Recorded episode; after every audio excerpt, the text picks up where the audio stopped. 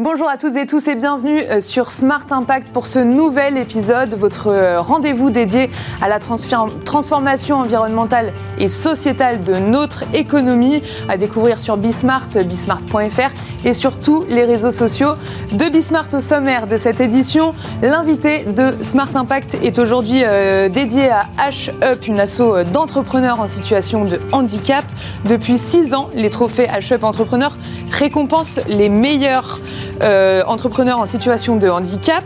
Et cette année encore, Bismart est, partenaire de cet événement qui met en lumière les aventures des aventures entrepreneuriales uniques. On reçoit dans un instant Pauline Arnaud Blanchard, directrice générale de l'association HUP Entrepreneur.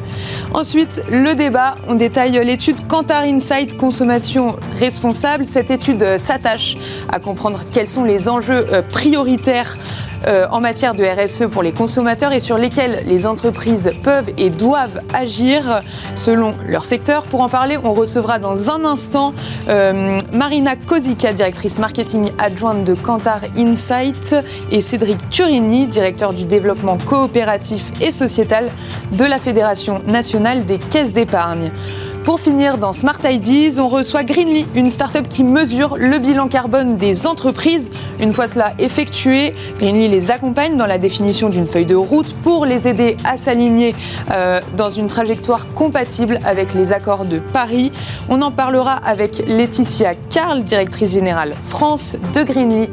Bienvenue à vous tous qui nous rejoignez. Smart Impact, c'est parti.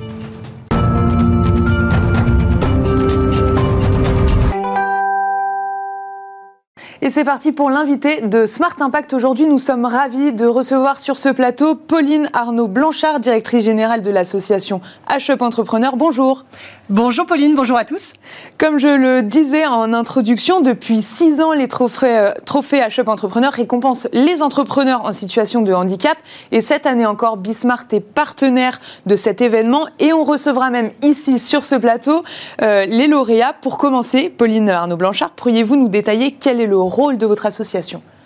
Alors le rôle de notre association HOP Entrepreneur, c'est déjà de rendre visibles des invisibles. Je ne sais pas si vous le saviez Pauline, mais ils sont 80 000 en France à être chefs d'entreprise en situation de handicap, déjà en activité. Ils sont plus de 8000 audacieux à oser se lancer dans l'aventure chaque année pour créer une entreprise. Je ne sais pas si vous en aviez entendu parler avant. En tout cas, moi, il y a 15 ans, ce n'était pas le cas. Et donc, c'est pour cette raison que quatre chefs d'entreprise en situation de handicap, Didier Roche, Franck Pruvot, Jean-Luc Ogodi, Jérôme Adam et moi-même, je suis également cofondatrice, nous avons voulu créer ce mouvement associatif HOP Entrepreneur pour représenter ces entrepreneurs en situation de handicap et accélérer leur réussite en les accompagnant. Donc vous avez dit 80 000 entrepreneurs euh, en France, mais vous, vous en accompagnez combien aujourd'hui? Nous en avons accompagné depuis que nous existons 2500 et chaque année, nous en conseillons 600. Nous en incubons nous-mêmes environ 400. D'accord. Ah oui, c'est quand même euh, assez. Euh, quelle, euh, quelle, est la, mission de HUP Entrepreneur, Pauline? La mission d'HUP Entrepreneur, c'est d'être un incubateur militant. C'est donc à la fois de représenter, valoriser aussi les représentations autour des entrepreneurs en situation de handicap, être un peu leur porte-parole, et également les accompagner de manière très rapprochée, à la manière d'un incubateur pas tout à fait comme les autres néanmoins, pour réunir tous les ingrédients de succès pour les futures entreprises. Et c'est quoi les ingrédients de succès alors? Eh bien, les ingrédients de succès, évidemment, c'est bien sûr ne pas entreprendre seul dans son coin. Donc, amener une mise en réseau. La deuxième chose, c'est quand on entreprend, on n'a pas forcément toutes les compétences. On a besoin de s'entourer. C'est donc d'être entouré, d'être coaché, d'être mentoré pour avoir accès aux compétences qui éclairent aussi les décisions et prendre des risques, on va dire, raisonnables ou en tout cas éclairés. La troisième chose, euh, eh bien, c'est tout simplement de prendre confiance en soi, prendre confiance dans son potentiel entrepreneurial pour envisager cet avenir. C'est quand même un sacré coup d'audace. C'est d'ailleurs le thème de cette année de ces trophées, que d'entreprendre encore plus quand on est une personne en situation de handicap et que toute votre vie, on vous a dit, non mais tu sais, pour toi c'est bien de travailler en ESAT, en entreprise adaptée, euh, de passer de telle formation à tel lycée, d'avoir toujours eu un parcours téléguidé. Là, c'est le grand saut, c'est la prise d'initiative par excellence. Donc voilà, la confiance en soi peut euh, ne pas être toujours là euh, pour faire ce grand saut. Mais comment c'est euh, ce que vous disiez, les, ces entrepreneurs en situation de handicap, comment ils font pour faire le grand saut s'ils ont toujours été téléguidés du coup? Alors, la plupart des personnes en situation de handicap que nous accompagnons, la moyenne d'âge des personnes que nous accompagnons, on est plutôt entre 35 et 40 ans, ont déjà eu un premier parcours de vie professionnelle en entreprise, en entreprise adaptée ou en ESAT. Et d'ailleurs, soit dit en passant, eh bien, c'est déjà une première expérience sur laquelle il s'appuie et euh, heureusement que ces entreprises existent et c'est formidable. Mais pour autant, ces personnes ont peut-être pas tout à fait réalisé leur plein potentiel, ont pas se sont pas tout à fait épanouies ou en tout cas sentent qu'il y a matière à euh, lancer son propre projet après ce premier vécu professionnel. Donc, c'est le fruit d'un cheminement personnel. Évidemment, l'idée vous vient pas un beau matin comme ça. Ça fait un moment que le rêve entrepreneurial est là sans oser dire son nom. Et à un moment, ça devient incontournable de se dire, voilà, mon rêve, c'est vraiment que j'ai envie de monter ma boîte.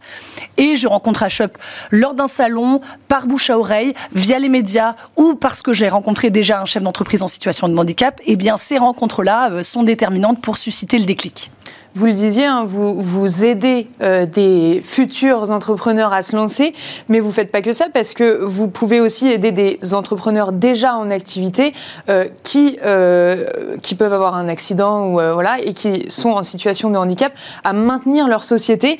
comment vous, vous encouragez ces, ces, personnes? Parce que ça doit être quand même compliqué, c'est une nouvelle vie qui, qui commence. comment. Comment ça se passe de ce côté-là du coup? Sur ce, sur le deuxième volet, le deuxième public, ouais. comment ça se passe? Généralement, évidemment, c'est un coup de massue lorsqu'on rencontre le handicap au cours de sa vie, de manière accidentelle, brutale ou plus progressive. Évidemment, ça dépend complètement des cas de figure.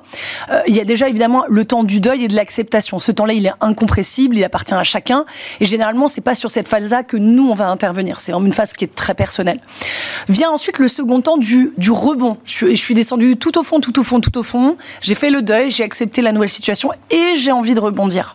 Euh, c'est le cas, par exemple, de Caroline, euh, ancienne pâtissière qui a monté sa société Ostobox après avoir connu un accident de ski grave euh, qui l'a laissé paraplégique. Euh, c'est le cas d'un des fondateurs du Guide du Routard qui, après des mois, des mois, des années, des années d'hospitalisation, a voulu monter son entreprise, en l'occurrence le Guide du Routard, euh, Monsieur Glohagen. et c'est le cas de tant d'autres. Donc il y a le temps personnel incompressible sur lequel nous on n'agit pas, et puis le temps du rebond où j'ai ce rêve, j'ai envie d'entreprendre, je cherche des informations, je cherche à me sécuriser aussi dans ce pari, et c'est là qu'Ashop intervient Peut-être pour donner quand même quelques points de repère dans cette prise de risque. Aussi se dire, bah, ok, cette situation de handicap, elle amène des contraintes, mais elle amène aussi des opportunités. C'est aussi tout un écosystème d'entraide à appréhender.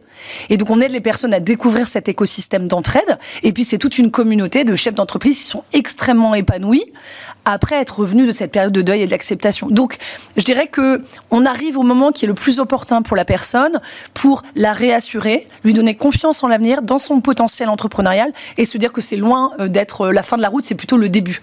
Donc on comprend que, que l'entraide est essentielle. Euh, vous travaillez avec des bénévoles. Ils sont qui ces bénévoles? Alors bah d'ailleurs c'est une occasion de les remercier, ces fameux 450 bénévoles. Alors bénévoles, euh, ça dit mal son nom parce que ce sont des professionnels bénévoles. Ce sont des personnes en activité, qu'ils soient coach ou professionnels en entreprise. Simplement ils font don de leur temps mmh. et de leurs compétences à l'association Shop Entrepreneur. Ce sont aussi bien des jeunes étudiants, des jeunes diplômés que des cadres euh, très expérimentés qui ont en tout cas la conscience qu'ils peuvent transmettre des compétences utiles à un entrepreneur. Nous les recrutons, si je puis dire comme ça, à travers un certain nombre de partenariats de plateformes d'engagement. Vendredi, Coeo, Microdon, Wenobi. Je les remercie d'ailleurs aussi à cette occasion. Euh, où ce sont des membres de la communauté HUB, donc des bénévoles de, de la première heure. En tout cas, ce sont vraiment des personnes engagées qui deviennent d'ailleurs des ambassadeurs de ce sujet de l'inclusion dans leurs entreprises. Et on se rend compte aussi à travers des partenariats entreprises que l'on noue que justement cette notion d'engagement collaborateur, elle est aujourd'hui essentielle dans la politique RSE des entreprises. Vous en parlerez peut-être dans le sujet d'après. Et en tout cas, voilà, on amène cette brique-là euh, dans l'engagement euh, des collaborateurs en entreprise.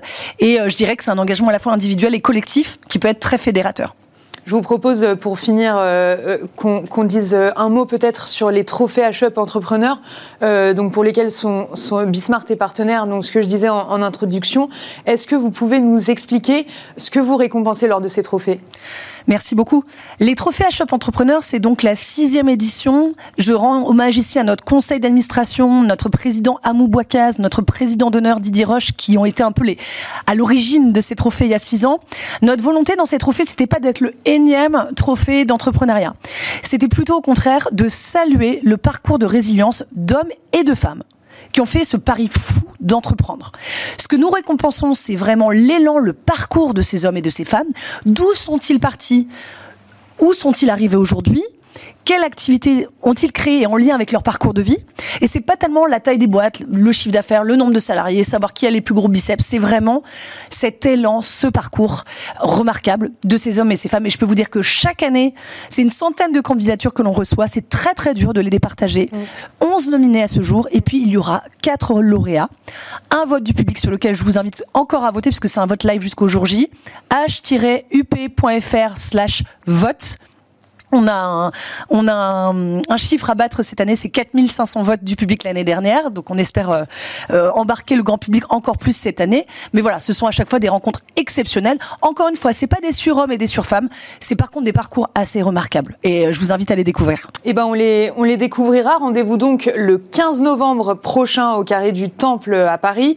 Merci beaucoup, Pauline Arnaud Blanchard, directrice générale de l'association HUP Entrepreneurs. Et quant à nous, on se retrouve tout de suite pour le débat.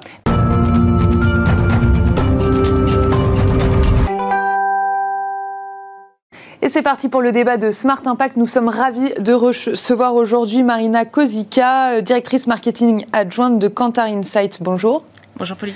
Et Cédric Turini, directeur du développement coopératif et sociétal de la Fédération nationale des caisses d'épargne. Bonjour. Bonjour.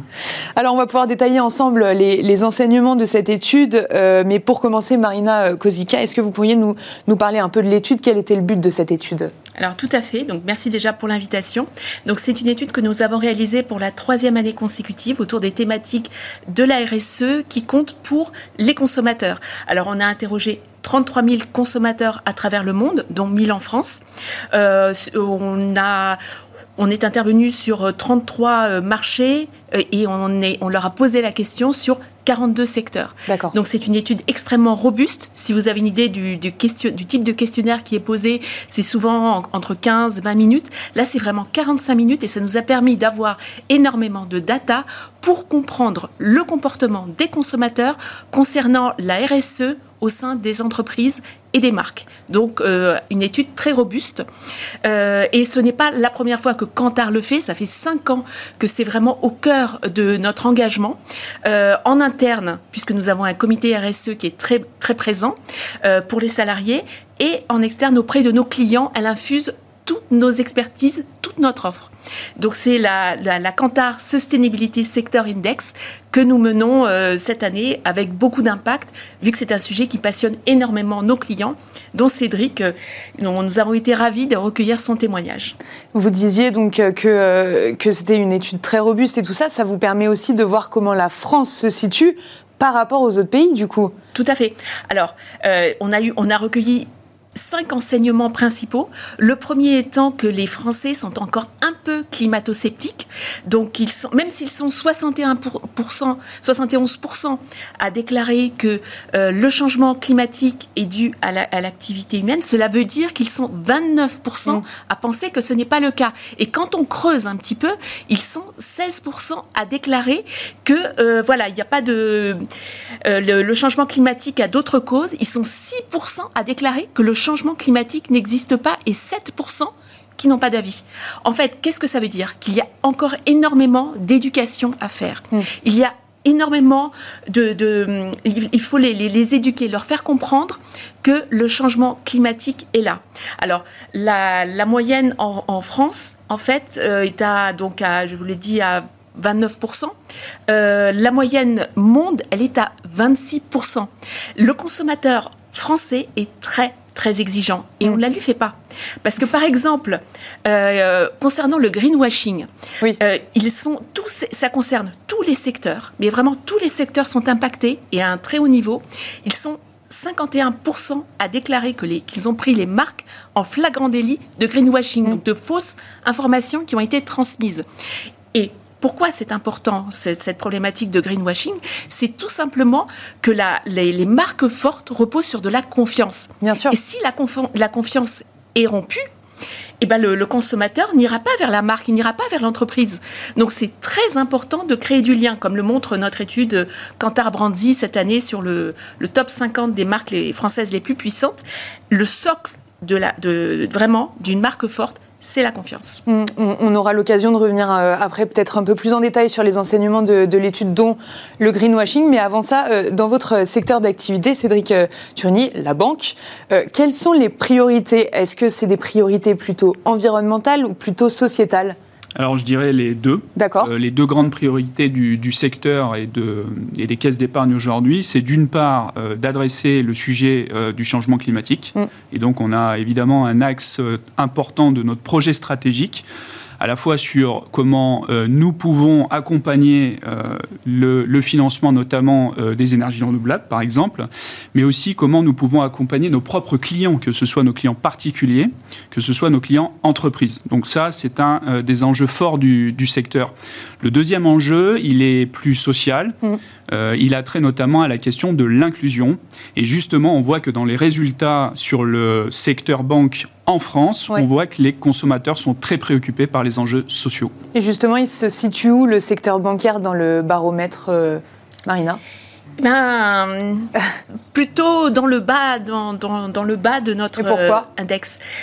Tout simplement euh, parce que les, les, les, Français sont des consommateurs très exigeants. Oui. Euh, ils attendent beaucoup la, le secteur bancaire sur, le, sur, le, euh, sur les, toutes les problématiques d'inclusion, mm. de diversité, de place de la femme notamment, pour qu'elle puisse avoir un compte bancaire, qu'elle puisse être indépendante. Mm. et donc, en fait, les, le, il y a un doute en fait qui subsiste dans l'esprit des, des consommateurs que les, les banques mais ça, ça concerne tout le secteur, oui, ne luttent pas assez contre l'évasion fiscale, mm. contre, ne prennent pas assez ses responsabilités de ce côté-là, de lutter contre la pauvreté. On est quand même dans un contexte d'inflation assez, assez dur. Mm. Donc, euh, et rappelons-nous qu'en 2016, BlackRock, qui est le premier gestionnaire d'actifs euh, mondial, avait déjà recommandé à l'époque que tous les investissements se fassent sur l'économie verte. Et donc, euh, bah, le, consommateur, forcément, il retient il retient tout mm. ça. Et quand il a l'occasion de, de retoquer euh, certains secteurs, il le fait, mais sans hésitation.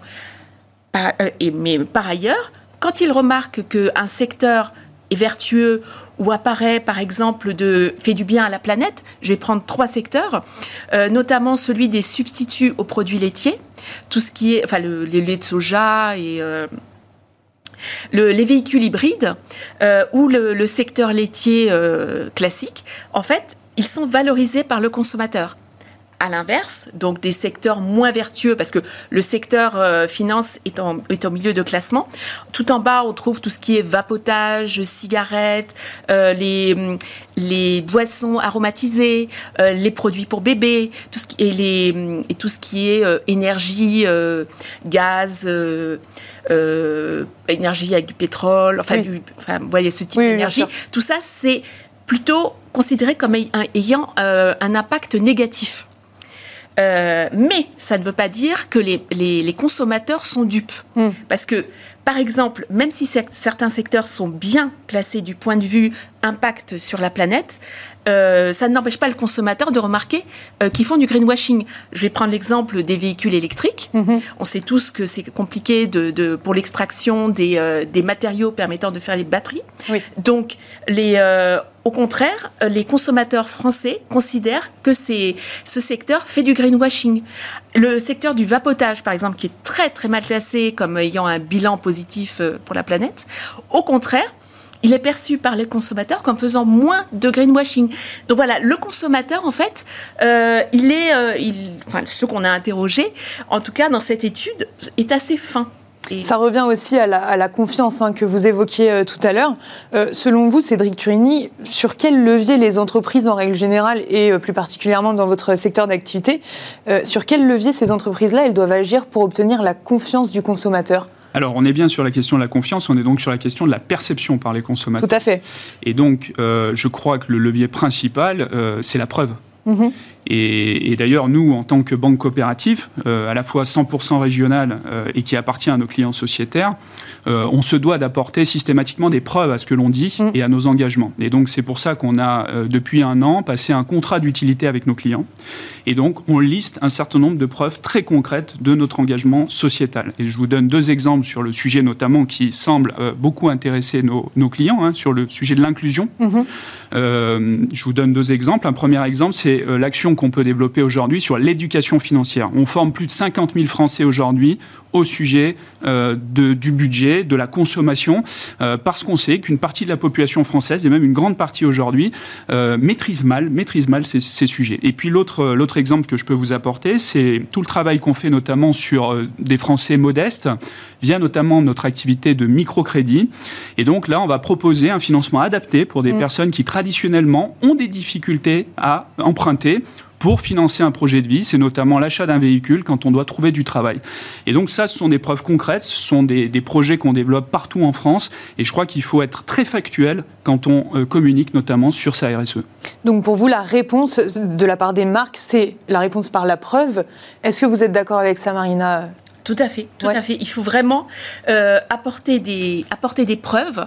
Et c'est comme ça que les que consommateurs et marques euh, créeront un lien parce qu'on voit en fait que plus les consommateurs s'informent, plus la méfiance envers les marques augmente, mm. plus ils ont le sentiment de greenwashing et plus ils s'éduquent en fait, plus il y a un éloignement et, un gap en fait mm. entre les euh, voilà et donc il faut absolument éduquer le consommateur. Ça passe parce que les, les, marques ont un énorme rôle à jouer. Il faut imaginer que lorsqu'on interroge les Français sur le qui doit agir pour l'environnement, pour mm. la planète, c'est les marques. Alors, en premier, c'est le gouvernement, à 74%. Mais ensuite, ce sont les marques mm. qui sont citées. À 54%, les Français disent que ce sont les marques. Et le consommateur français, je vous l'ai dit, est exigeant, mais il est encore plus exigeant que le reste du monde et de l'Europe. Parce que c'est vraiment très important. Et est-ce qu'il est satisfait pour l'instant? Mm. Non. Donc le chemin reste encore euh, assez Tout à fait. Long. Ils sont 26% à déclarer qu'ils sont satisfaits de ce que font les marques. C'est très peu. Il faut, il y a un énorme chemin encore à parcourir. Ça passe par l'éducation. Ça passe. Moi, je, enfin, on, se connaît avec Cédric, c'est-à-dire qu'on a déjà discuté de l'engagement des caisses d'épargne. Je sais ce qu'il fait. Mm. Mais en fait, j'ai discuté avec beaucoup de gens qui m'ont dit qu'ils n'étaient pas au courant de ce qui, de ce qui s'était fait. Donc il y a beaucoup de, travail de communication, de l'engagement, de la place des femmes. Moi j'aime beaucoup ce que voilà la, la, place euh, qu'a donnée la caisse d'épargne aux femmes mmh. au 19e siècle, leur permettant d'avoir un compte bancaire, un livret A, de pouvoir ouvrir ce, compte bancaire sans, le, sans demander l'autorisation de, leur, de, de leur mari. C'est très important de l'avoir fait parce que, comme l'a appris Cédric, c'est après la loi est arrivée en 1900. Euh, ah oui, en 1960. Voilà, c'était euh, bien plus tard. Et donc, euh, dans les d'épargne, c'était en, quelle année En 1880, voilà. Ah oui, d'accord, ok. Oui, donc bien, bien avant la loi, d'accord. Donc c'est pour ça, c'est important de le répéter et de le marteler, ce que font les marques, parce que moi je vais, je vais parler d'empreinte environnementale. Ce n'est absolument pas le sujet prioritaire pour le secteur banque, finance, assurance. D'accord. Mais le sujet de l'environnement est très important pour les Français. Évidemment, ça dépend des secteurs d'activité. Euh, euh, les priorités sont différentes selon les secteurs d'activité. Voilà, tout à fait. Mais par exemple, euh, Cédric m'a parlé de l'initiative de la Fondation des caisses d'épargne, qui est d'affréter le Belém, le célèbre 3 mâts, et d'aller chercher la flamme olympique mm. à Athènes dans, dans six mois. Et donc, c'est le, le bilan carbone sera, sera positif, ou en tout cas, euh, voilà, parce que c'est la première fois qu'on n'ira pas chercher mm. la flamme olympique par avion. Moi, je me souviens enfant, mm. je regardais ça à la télévision, on affrétait toujours un avion. Donc là, pour le coup, il y a un véritable engagement oui, pour l'environnement. Bonnes initiatives pour l'environnement, et on finira euh, là-dessus sur cette euh, flamme olympique en, trois mâts. Merci beaucoup, Marina Kozika, vous êtes la directrice marketing adjointe de Kantar Insights, et merci Cédric Turini, vous êtes le directeur du développement coopératif et sociétal à la Fédération Fédération nationale des caisses d'épargne. Merci à tous les deux. Et quant à nous, on se retrouve tout de suite dans Smart Ideas.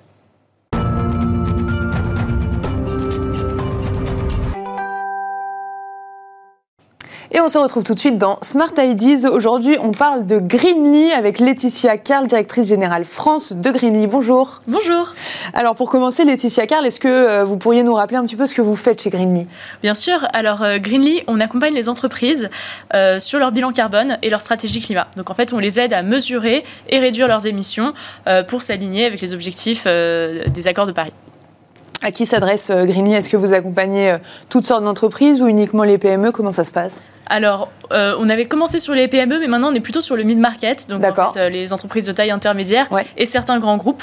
Euh, là où on va être particulièrement utile, c'est pour des entreprises qui n'ont pas forcément beaucoup de personnes dédiées à, l'ESG mm. en interne, donc une ou deux personnes qui ont beaucoup de choses à faire, c'est très large comme sujet.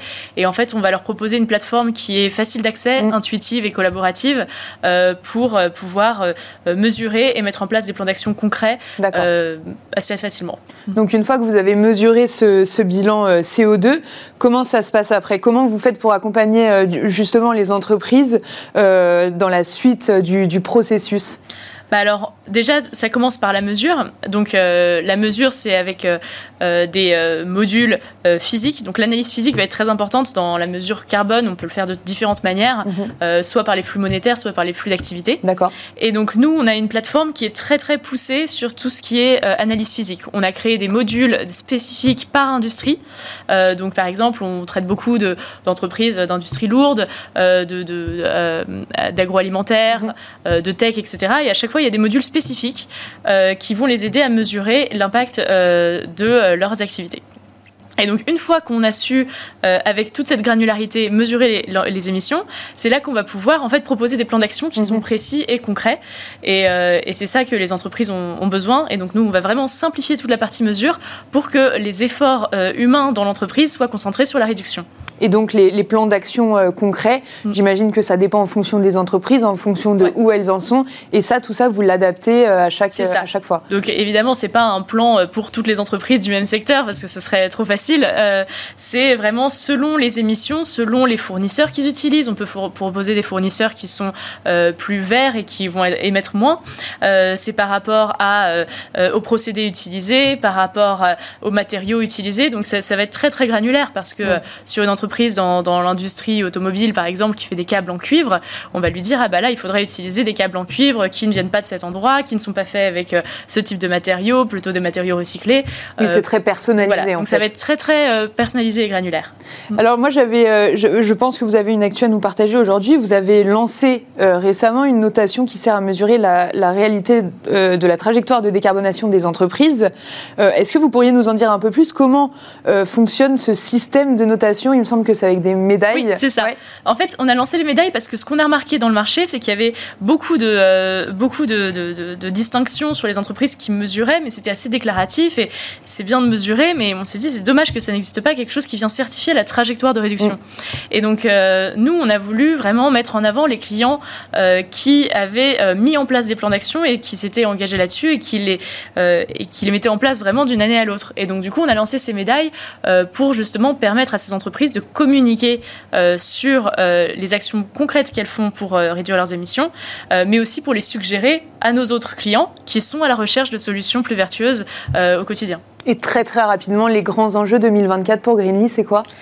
Euh, il y a l'expansion à l'international. Euh, donc pour l'instant, on est présent euh, aux US, aux, au Royaume-Uni et en France. on va aller se développer un peu plus en Europe. Il y a la CSRD qui va arriver, donc qui va concerner beaucoup d'entreprises en Europe. donc on est on est ravi de pouvoir adresser ça. Et euh, ouais, je crois que c'est principalement cette expansion internationale qui. Euh, c'est déjà pas mal. Merci beaucoup, euh, Laetitia Carl, directrice générale France de Greenly. Merci à vous tous de nous avoir suivis pour cette émission de Smart Impact. Et puis, je vous donne rendez-vous très vite sur Bismart. À bientôt.